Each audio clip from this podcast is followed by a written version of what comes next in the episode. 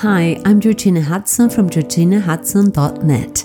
This podcast has been created to support you in your path of self awareness and well being, and to draw a roadmap together that can help you align mind and heart.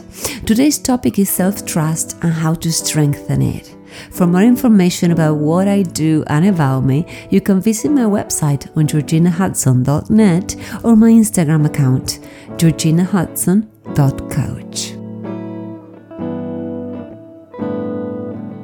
Hello, hello, hello. How are you today? What's up, people? This week's topic is fantastic and it is about self trust and how to strengthen it. And this is probably the number one reason that people call me for help. And of course, it's also the reason why I also have to do a lot of work on myself. And being an adult means being responsible to do our part. And if there's an excess of self consciousness or insecurity, there's a lack of confidence and self trust. So we need to work to honor and to bring out our inner lioness or lion. And trust can move from one extreme to the other, you know. There are areas where we may feel really strong and others where we may feel so insecure that that may end up having an impact on our perception of who we are and what we are capable of doing. And it's too bad our mind overlooks the things we are good at. And the mind is too quick to spot, highlight, and underline all the things where we feel quite weak, even if it is not true. And the brain works like that by default because the brain's function is to keep us alive. It's been like that since the beginning of time.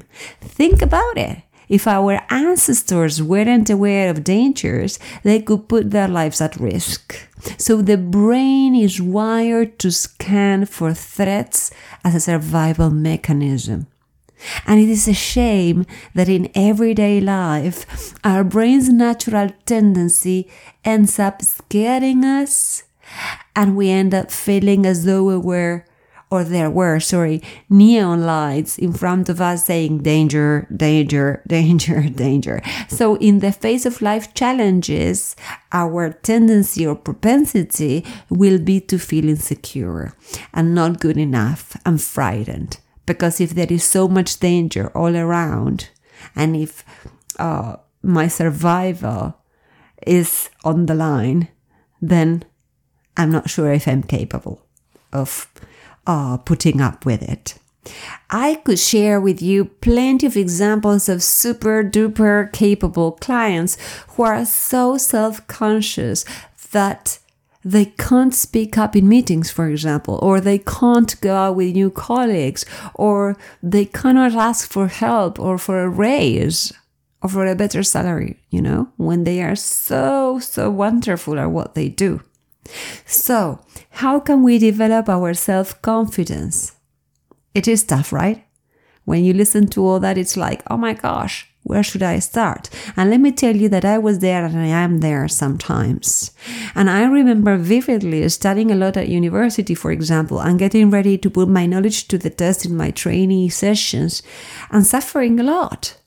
I suffered so much for fear of failing that I hindered my own path. I was nervous, I wasn't fluent, uh, and I quite frankly feel I panicked.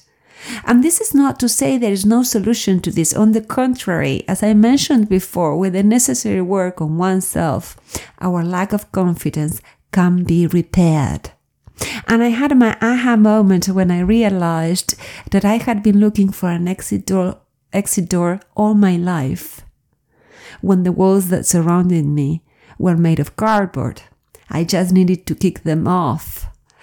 And this seems to be a silly metaphor that I created, but it is so true because I felt encaged. And, you know, there were no walls at all. It was just an illusion. And so uh, I sought professional help. And I finally understood that courage, for example, is moving with fear, not without it. And I understood that falls are inevitable, but they are necessary to learn our lessons.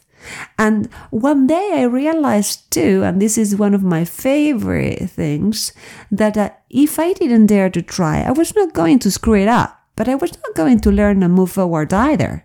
So I had to make a choice. I needed to choose. And the other thing that helped me a lot was to start before I was ready. And let me tell you what I mean. I was such an old perfectionist that I never felt ready. But I was, you know? So having the permission to start before I was ready set me free. So, in a nutshell, I started to honor my calling, to honor my core needs and values, and to write the story, my story, the way I wanted to. But let's analyze this situation little by little because this has been a very general introduction. The first thing that comes to mind when I think about lacking confidence is the fear of what other people might say about us. And this is a huge block because it stops us at the tracks when we think that people will talk or won't approve of what we do, especially if we respect those people. From the time we are very young, Culture pushes us to externalize our value. And this is terrible, but it is true. And we desperately seek our parents' approval, as well as that of our peers, teachers, and the culture where we are embedded. And I find this to be one of the main reasons for our anxiety. Because if our value depends on what other people say about us and not on our own judgment, we are giving up the most valuable thing we have to other people or to the external world, which is our confidence, our discernment, and our faith in ourselves. And think about all the times you had to make a decision and you asked other people what they thought about the situation and you asked endlessly. Why? You probably checked with your family, friends, whoever, because you unconsciously believed that they had the right answer, but not you. Think also about the number of times you did what you were told to do or what was expected from you instead of what you wanted to do. This is another example of how you might have given up your trust and handled your power to those around you. Every time we seek external validation, we betray ourselves. There's a rupture that disconnects us from our own source of wisdom. And living like that is exhausting because we will twist and move in a thousand directions to make other people happy, but we won't make ourselves happy. And they say very wisely that the way out is in. And it is so true. But it's too bad we often forget that and look for the way out outside of ourselves. So think about it. So that is to me, that is the first reason why we lose our self trust or self confidence. The second thing that comes to mind is perfectionism and the need to have everything under control. And I am raising my hand here. I'm a recovered perfectionist, but I have my faults now and then. You know, I haven't recovered 100%. And let me tell you, when it comes to perfectionism, there is a false idea that on a scale from 1 to 10, we have to perform at a 20. And the thing is, or the problem is, the scale goes from 1 to 10. 20 is a, fictitious number on that scale. We believe that there is a yardstick that must be reached and that will ensure that we are perfect between inverted commas, at all levels personal, family, academic, and professionally. But that yardstick doesn't exist. And in my work with clients, I listen carefully, of course, to what they share with me, and they tell me so many things like working hard because they, they would hate to fail, or they would hate to make a mistake, or because they don't want to lose what they have. Sometimes they tell me they need to show others how knowledgeable or experienced they are as a way to prove that they are worthwhile. They sometimes have the illusion that by having control over the things they undertake, they will foresee their consequences. But nothing could be further from the truth. This reminds me of a hamster in its wheel, running and running and running, but getting nowhere. And what's more, And this will sound harsh, but behind all these ideas I've been talking about, there's an important scarcity mindset.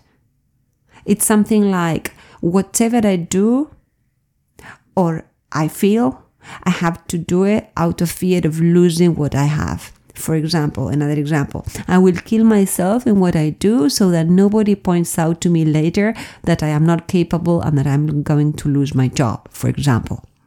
So the inner work starts with the joy of doing things because they are necessary, they are necessary steps for me to get to where I want to get because I feel happy doing them, because I feel abandoned doing so, because I enjoy what I do and, and I celebrate who I am and where I am going. So the mindset is abundant when I know that no matter what, my problem solving powers and my resourcefulness are going to get me through whatever life throws at me, period.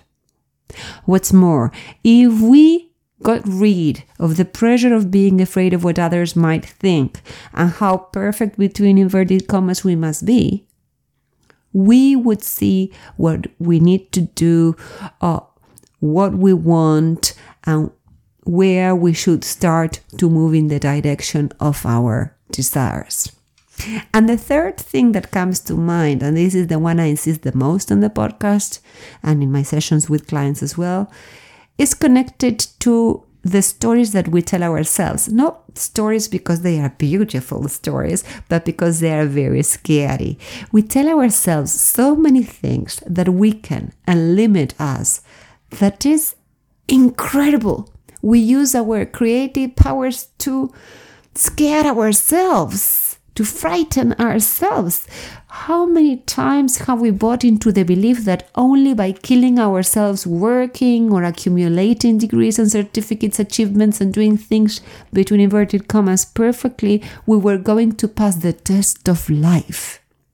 And the idea is not to whip ourselves or to blame or shame ourselves, but to be self compassionate, to look at ourselves in the mirror and to say, I can see you, I see how much you're suffering. And I know how much you're trying. And I'm on your side. And you're great. And we're going to make it. Relax. You know?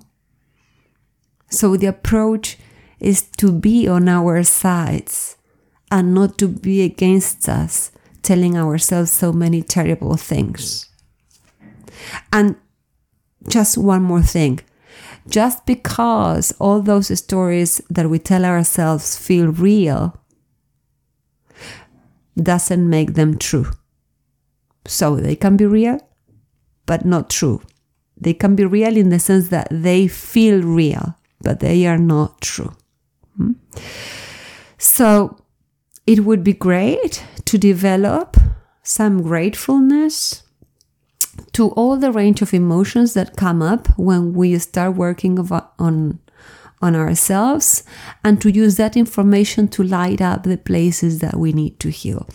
This topic is vast. There is so much to say and share here. So, uh, DM me or share in the blog, in the comments.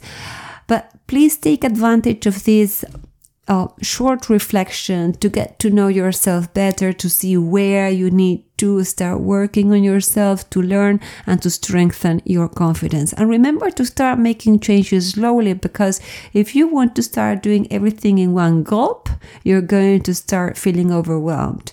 So start Start small, but start anyways. And remember to do your best and trust the process because we are infinitely wise. Our wisdom lies in the center of ourselves and it is ready to be tapped into every second of every day of our lives.